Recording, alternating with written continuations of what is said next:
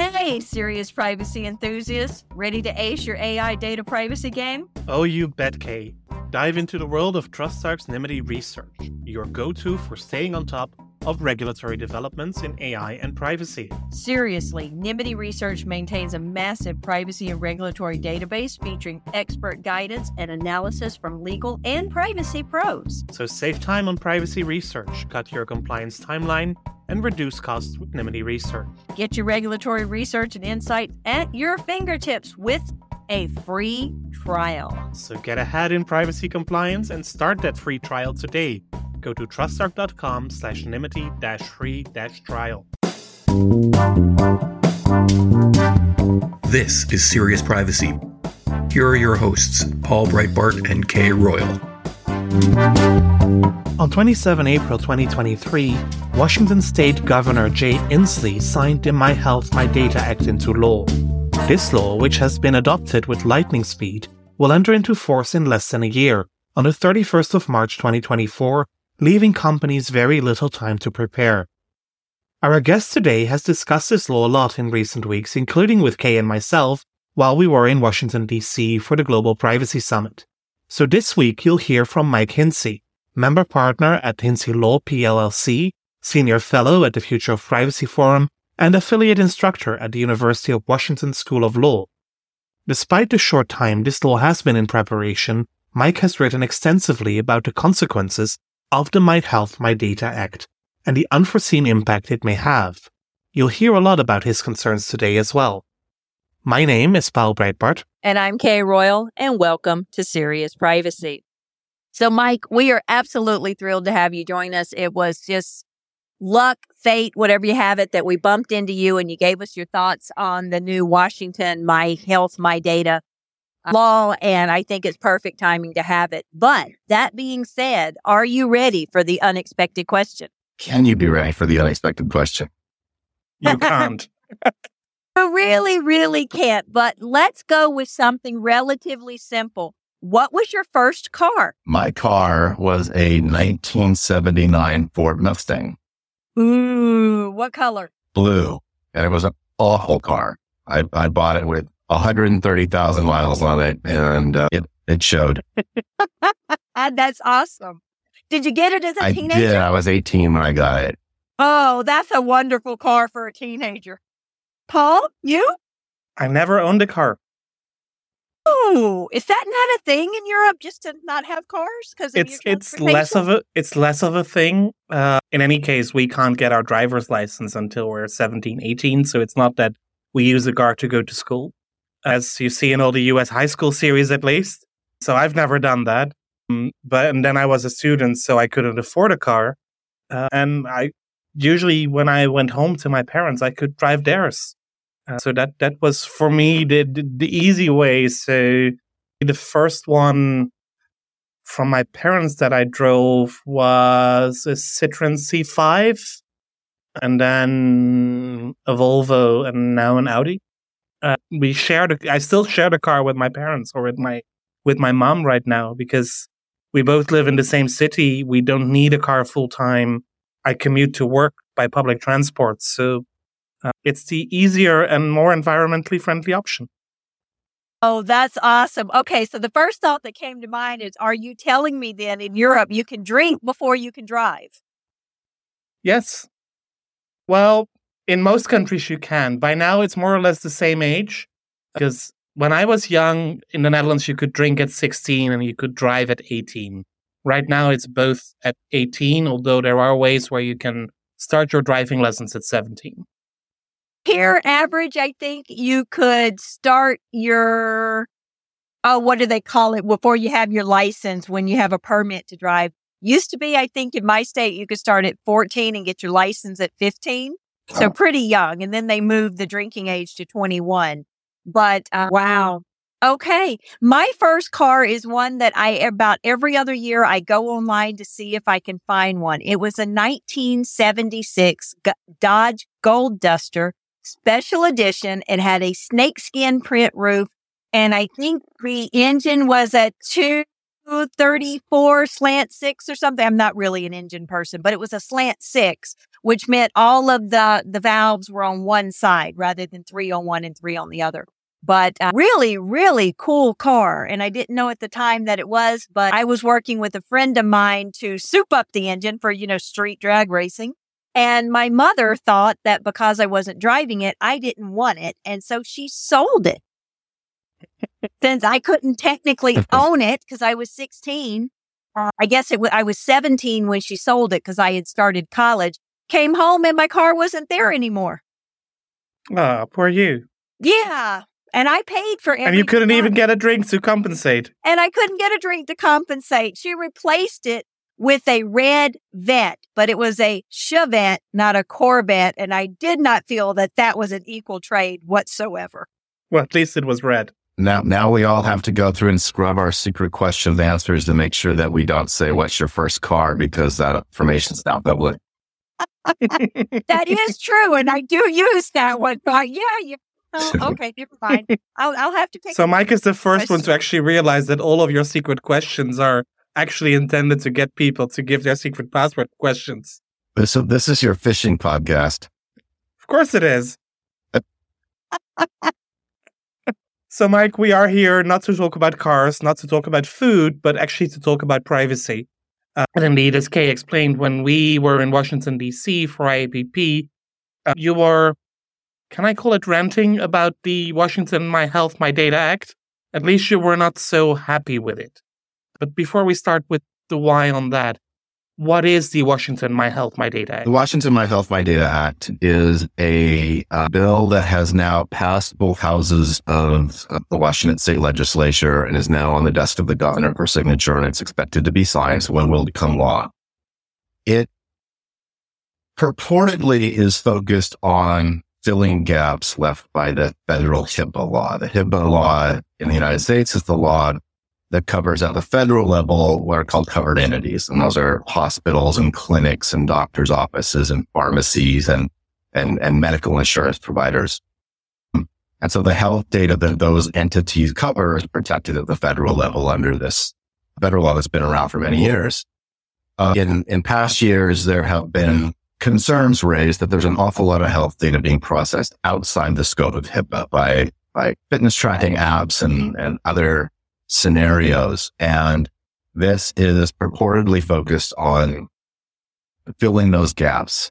Also in light of the Dobbs decision by the U.S. Supreme Court striking down Roe v. Wade and the threats to uh, healthcare, reproductive healthcare, sexual healthcare, threats to gender affirming care.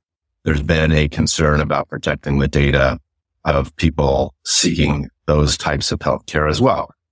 And and so the, there's been a lot of support for it. There's been a lot of momentum behind it because of those very important objectives that are, are behind it. The problem with this bill, and I, I look at this from a perspective of now, what are companies that are going to try to comply with this bill now that it will become law? What are going to be the challenges? And, and there are a, a number of challenges with this bill. Uh, one is that it does much more than filling those gaps that I mentioned. It is drafted incredibly broadly. The definition of consumer health data has generated a lot of attention uh, and a lot of focus because it potentially covers a, a lot of data, possibly, you know, almost any type of personal data. And the reason for that is the way it's drafted, the, the definition of consumer health care it includes a, a, lot of categories, a lot of examples of things that are in a not exclusive list of things that are in, including efforts to Mhm. obtain healthcare services. And healthcare services is another defined term that is also very, very broad. That means anything where a person is seeking to improve uh, or learn about their health.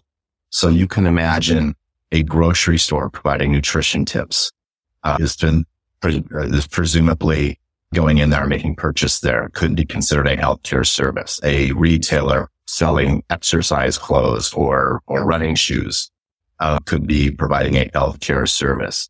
Almost any product is potentially revealing of a health status. And they also talk about inferences and derived data data that can serve as a proxy or other data. So anything that could be used to infer a health status is potentially, and you can imagine when you take that and combined with a private right of action where the incentive for plaintiffs lawyers are to argue that, you know, you buying, you know, Ben and Jerry ice cream and light bulbs indicates insomnia.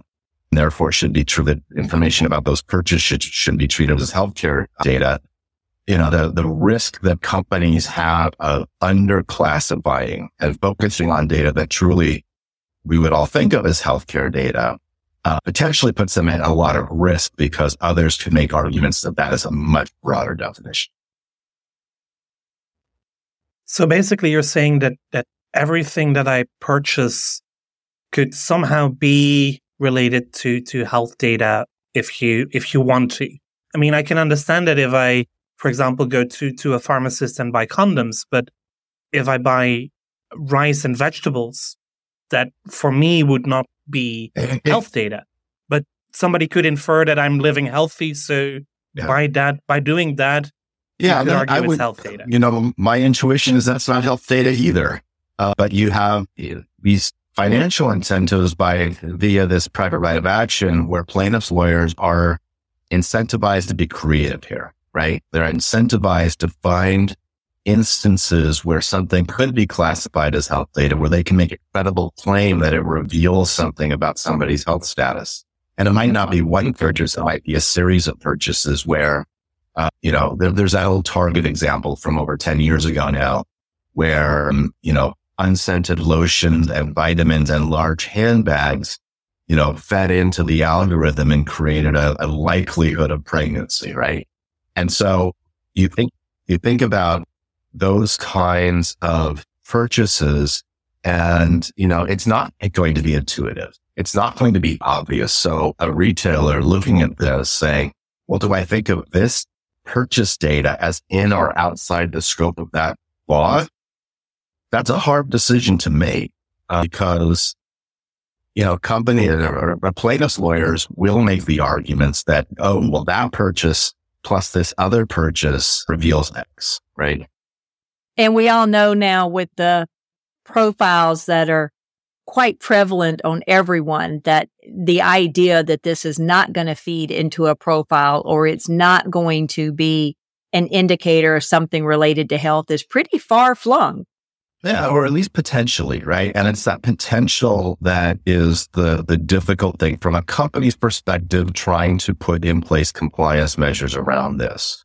So either you under scope by, you know, saying I'm, I'm, I'm going to scope this to things that are, you know, obviously health related or obviously reveal health status. Or I'm going to throw it wide open and just be safe and, and, and apply it to everything. The problem is applying it to everything. Substantive standards under right. this law are so extreme that it would be very difficult and very costly to do that. Uh, and I'll, I'll, give you a couple of examples. The, the consent requirements under this law. Uh, it applied. There, there's several different consent requirements under this law, but the baseline is that it requires GDPR level consent. Right. So specific, unambiguous. You know, it can't be bundled. Um, you know, it has to be an affirmative act. Consent is required for virtually any processing beyond what is necessary to provide the consumer requested product or service. And, you know, necessary isn't defined. So it, it, doesn't say strictly necessary. So, you know, is there some wiggle room there that, you know, is reasonably related close enough or do they truly mean necessary? If they truly mean necessary, and again, the plaintiff's lawyer will certainly argue that, right? If they truly mean necessary, that means for common, benign, expected operational purposes of data that are not strictly necessary to provide a service or fulfill a transaction might require this high level of opt-in consent, specific opt-in consent, not bundled or so every separate purpose might need a separate consent. Uh, there's a second provision that says anything uh, related to sharing data requires a, a, a separate consent. Arguably already required because of the specific requirement of the definition of consent. But that, that requires a separate consent. And then anything that would require that would that would become that would be considered a sale of data. And they use the California Consumer Privacy Act definition of sale of data for monetary or any valuable consideration. And that phrase valuable consideration in California has been interpreted very broadly to include a wide variety of, of, of scenarios, including third party targeted advertising. Uh, and so the level of consent for anything that would require a sale, unlike CCPA, where that's an opt out, this is not only an opt in, but it's an opt in kind of on steroids. It requires what they call an authorization, which is wow, a written document that needs to be signed by the consumer. The document, uh, the statute specifies a number of things that must be in the document, a number of specific disclosures, uh, it has to include the specific consumer health data that is being sold. It has to have the name and contact information of both the seller and the buyer. And both the seller and the buyer need to retain this signed document for six years. And the document itself expires after only one year. So the, the authorization is only good for one year. So it's, an, it's, it's, you know, an extreme level of opt-in. That doesn't sound logical so onerous that I think few companies would ever do it. And, and let me go to another substantive requirement under this statute that when tied together with this first one, that authorization for sale, I think it's a prohibition. It's so onerous because so this, this would essentially be a prohibition on data sales, which could include online advertising, which could, given the definition of consumer health data, cover just about any kind of personal data. So this may be down on targeted advertising. And let me, let me, let me, let me go one step further and tell you another reason why I think that's the case. The obligations under this act include data subject rights, as in may most privacy laws do these days, a right to access, a right to mm-hmm. delete. The right to delete, unlike virtually every other privacy law, has almost no exceptions. There is a limit exception for security related purposes, but there is not an exception for compliance with law. So when you have a data retention obligation and somebody comes and asks you to delete that data, there is no exception. You have to delete the data. So you need to choose which law you violate. And not only that, within this law itself, remember I told you about that authorization requirement. It is a written document that needs mm-hmm. to contain the consumer health data being sold. So this document will contain consumer health data and you need to retain it for six years. But you also need to delete it as soon as somebody. All asks. you need, all a plaintiff's lawyer needs to do is find a company that is that is offering this authorization, grant that authorization, wait a few days, and then ask for deleted to be deleted and see which part of the law they violate the obligation to retain the authorization or the obligation to delete the data. So it's a litigation trap, right? And so I. So how could this ever have passed the legislature? When, when Washington has been so reluctant to adopt an omnibus privacy bill, I think we've seen three or four iterations in the past yeah. couple of years. And now this one goes yeah. through in one year. Well, with faulty, yeah, with the, faulty the, provisions. The omnibus privacy bill didn't pass the Senate unanimously several years in a row. It got hung up on the House side because House leadership very much wanted a private right of action in it. And the Senate version yeah. did not have a private right of action. It would have been forced solely by the Attorney General. Uh, this one does have a private right of action, so it overcame that objection on the House side from the House leadership. Uh, and I think the fact that this has also been you know, so closely tied to the specific concerns around health data that it got more momentum than an omnibus privacy law did. Now, of course, I, right. as I talked about, I think this is much broader than something that's specifically focused on health data, or at least the impact is, is potentially very much broader.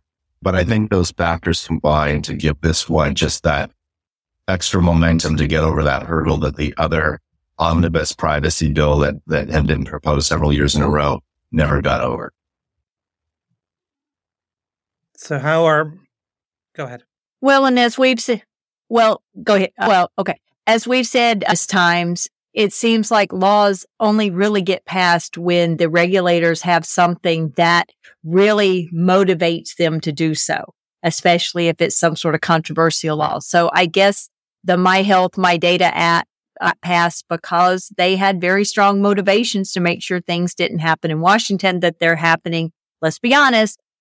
Texas restricted internet service providers and apps from doing certain things, even collecting information in Texas criminal penalties, things like that, maybe not necessarily in the same bill. So Washington was motivated to pass something that would make sure that the same thing couldn't happen in Washington. So it seems almost like a knee jerk reaction. I mean, is that true or is that just sure what it seems like? necessarily like? characterize it like that. I think, uh, I, I think, you know, Washington is a very progressive state.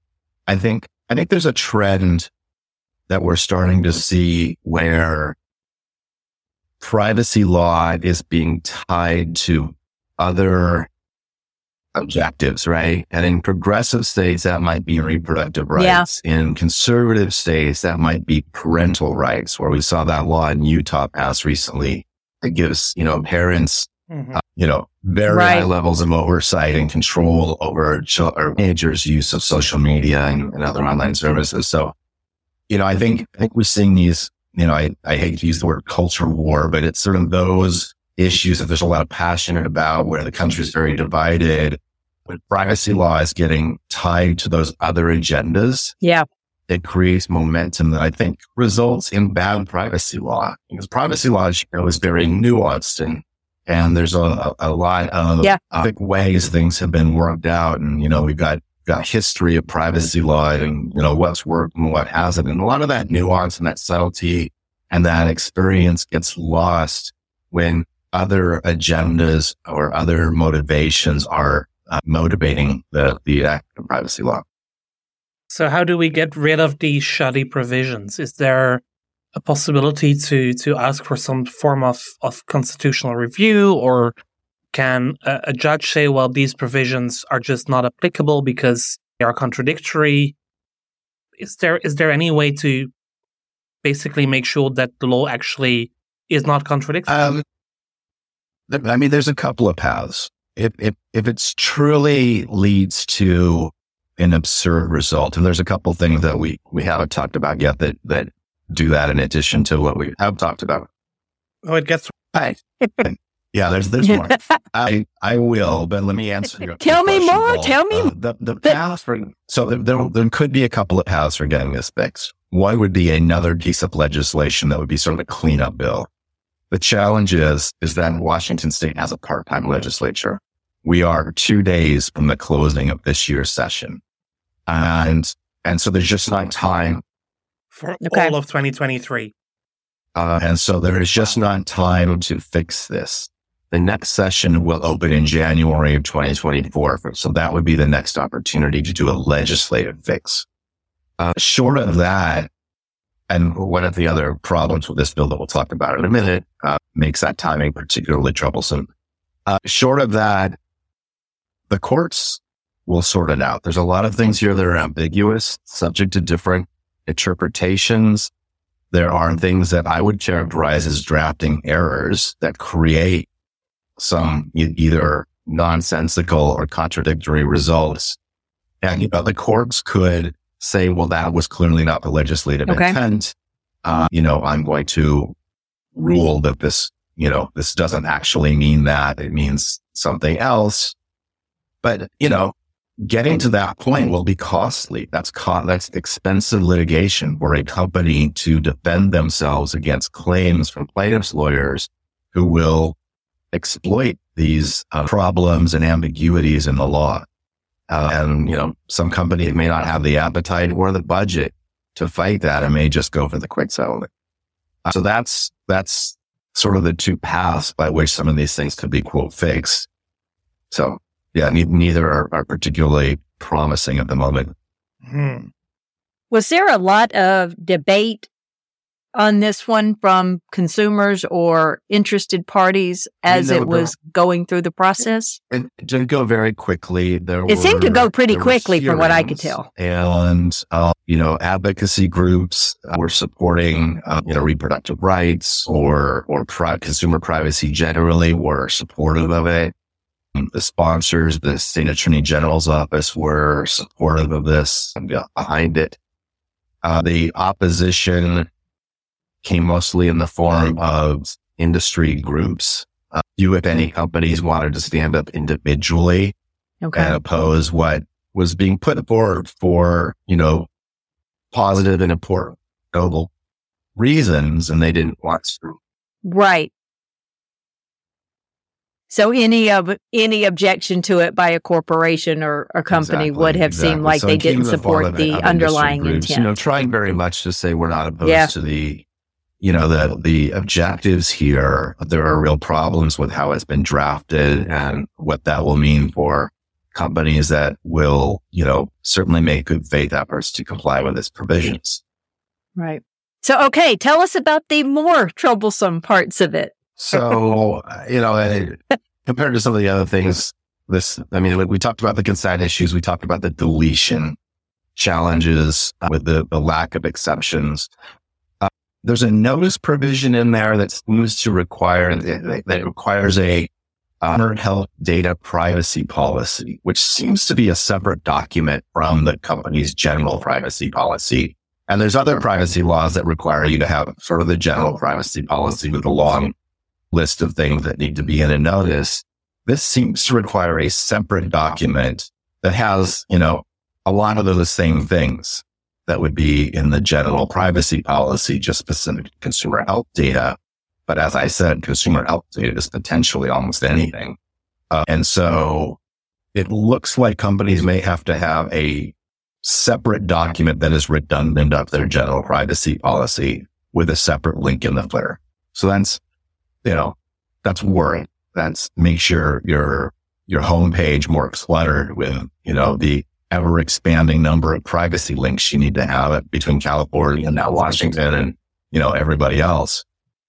Um, there's another provision in there. Well, there's a series of provisions. Under Washington state law, if a piece of legislation does not have a specified effective date, it comes into effect 90 days after the close of the session. As I mentioned, the close of the session is in two days. So that would mean July of this Okay. year, late July of this year. Mhm. The first You're gonna tell us this did not have an effect. The Senate added an effective date, but the way it added the effective date was problematic. They did it on a section by section basis. Not every section add, Oh. not every section added an effective date. So there's a prohibition on certain geofencing provisions around physical facilities that provide healthcare services. We can talk about that later if you want. Uh, that does not have an effective date specified. So that will come into effect in late July this year. So in, in just a few months. Other sections, other substantive requirements, the way they added the effective date is problematic because each one of those sections has subsections. And each subsection sets out a separate requirement under that section.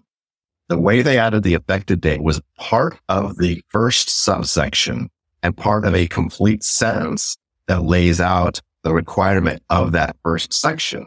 So it says, in effect, starting on March 31st, 2024, which is the effective date that's specified. So pushes it out a year. Uh, you know, a regulated entity shall, and then it lays out the requirement, and then there's a period. And then it jumps to the next section. And the next section is silent on the effective date. So some have argued that that effective date should be read as applied to the entire section. My argument is that is far from clear because that's not how the English language works.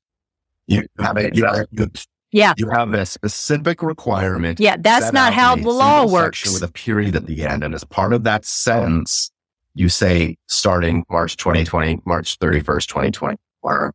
And then you jump to a separate subsection, a separate Right. sentence that is silent on effective dates. My concern is that a plaintiff's lawyer will argue that Wow. second section and every subsequent subsection under Yeah. that does not have an effective date and therefore will come into effect in late July 2023. And if I were a plaintiff's lawyer, I would be hoping to catch companies off guard because the, the general idea out there is this thing doesn't come into effect until March of next Right. year. if I were the plaintiff's lawyer, I'd file a case in late July. Well, con- companies should consider themselves warned right now because you told them. I am trying to warn as many people as I can about this because I think it's a real concern. And I don't think, you know, I, I, the plaintiff's lawyers would not have missed Yeah. this. Uh, and so I think, I think it's important to kind of shout from No, the rooftops. Hey, if you think you have to March 2024, think again. You need to look section by section and think about which provisions may very well come into effect in, in just a few months and, and what, what kind of, you know, risk Right. mitigation strategies can we put in place to address that possibility? This sounds very much like China or Vietnam. right. And with or- the, That's contrary to the legislative intent. And there's actually some language. There's actually some language. Yeah. Well, you know, and, and I, I think different people can look at this differently, but I think there is at least a significant risk that that plain, you know, that plain reading that's, that has an effective date for one sentence and then subsequent sentence, subsequent subsections are silent on it. I think there's a real risk that a judge would find that that, that means that, you know, by default, those other subsections come into effect in 90 days. So, uh, yeah, you know, I, I think that was a drafting error. crazy I, I actually think the, I know my, my understanding is that it was intentional on the, on the subsection, on the, sorry, it was intentional on the section around geofencing where that entire section is silent on an effective date. My understanding that was, that part was intentional. The rest of Right. them where it was done just in that first sentence of the subsection, I think that was a drafting oversight. Uh, and I don't think that was intentional. I think that was contrary to the legislative intent. Uh, and, you know, folks can argue that in court, but, you know, we were arguing against what the statute actually says. So so is this it or is there more? Uh, I got a feeling there there's more. Other, uh, there's there's a few other issues. Uh, one thing that is interesting that also expands the effect or the the reach of this is that it applies to consumer health data, which I've already you know described as being potentially very very broad in terms of data types. It's also very, very broad in terms of data subjects because consumer health data is health data related to consumers and consumers is a defined term under the statute. Consumers is defined as, and I'm paraphrasing it on the language right in front of me, as a resident of Washington state. All right. That makes sense, right? Or somebody whose health, Mhm. consumer health data is collected in Washington state. All right. That makes sense. Somebody travels to Washington state to receive healthcare services and their data is collected in Washington state. They're, they're protected by that. Fair enough. The problem is, is that the term collected is also a defined term. And the term collected is defined to include the term process. Hmm. I'm just going to pause and let that sink in for a second. Ooh. And process means exactly what process means under the GDPR. wow. Any operation on data. Any such Texas data. Yeah, a Texas company with servers in Washington state would be covered. Exactly. So if data ever touches Washington state, even if the consumer never entered Washington state, has no connection to Washington state, that consumer's health data would be covered by this act. And where are some of the largest cloud service providers headquartered? Washington state. In Washington state. So So say I'm using Microsoft Office and I'm not aware of server locations. I'm typing something medical here in Europe. Could that already trigger, in theory, the application of the In My theory, My yes. Data Act? Now, you know, the, some of the larger cloud service providers There is no threshold in this law about the number of consumers that need to be impacted, as we see in so many of the No, state there is not. Uh, one consumer could be enough to trigger it. There is a provision around small businesses, but that's defined based on kind of revenue numbers of the business. Uh, and the only difference for small businesses is that they have a later effective date. Yeah. Yeah. 90 days deferral, right? Yeah. So yeah, that just pushes Yeah. it over the so uh, over the summer to October. That This law that covers a wide swath of, of, of, of data that has impact well beyond Washington, geographically Washington state. You know, it, it, the, the, the impact of this, I think, is very significant, which is why I've called this, you know, perhaps the most consequential privacy law since the original CCPA was adopted in 2018. well, let's tell our listeners consider yourself warned uh, and start looking at this in more Right. detail because until we see some legislation, it might very well be that you could be the subject of this litigation that that Mike has been foretelling.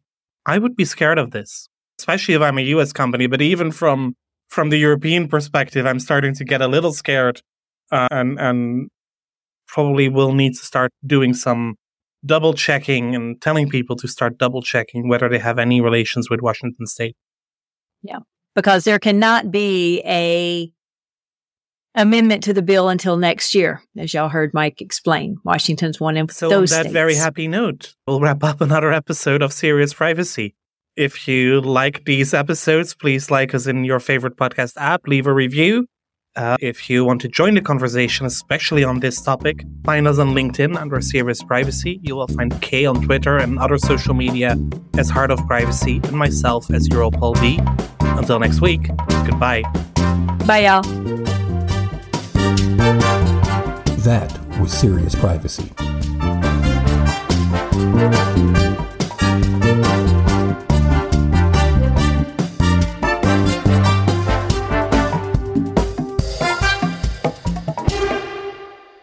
Hey listeners, looking to navigate the realm of responsible AI data privacy governance? Well, look no further. Absolutely.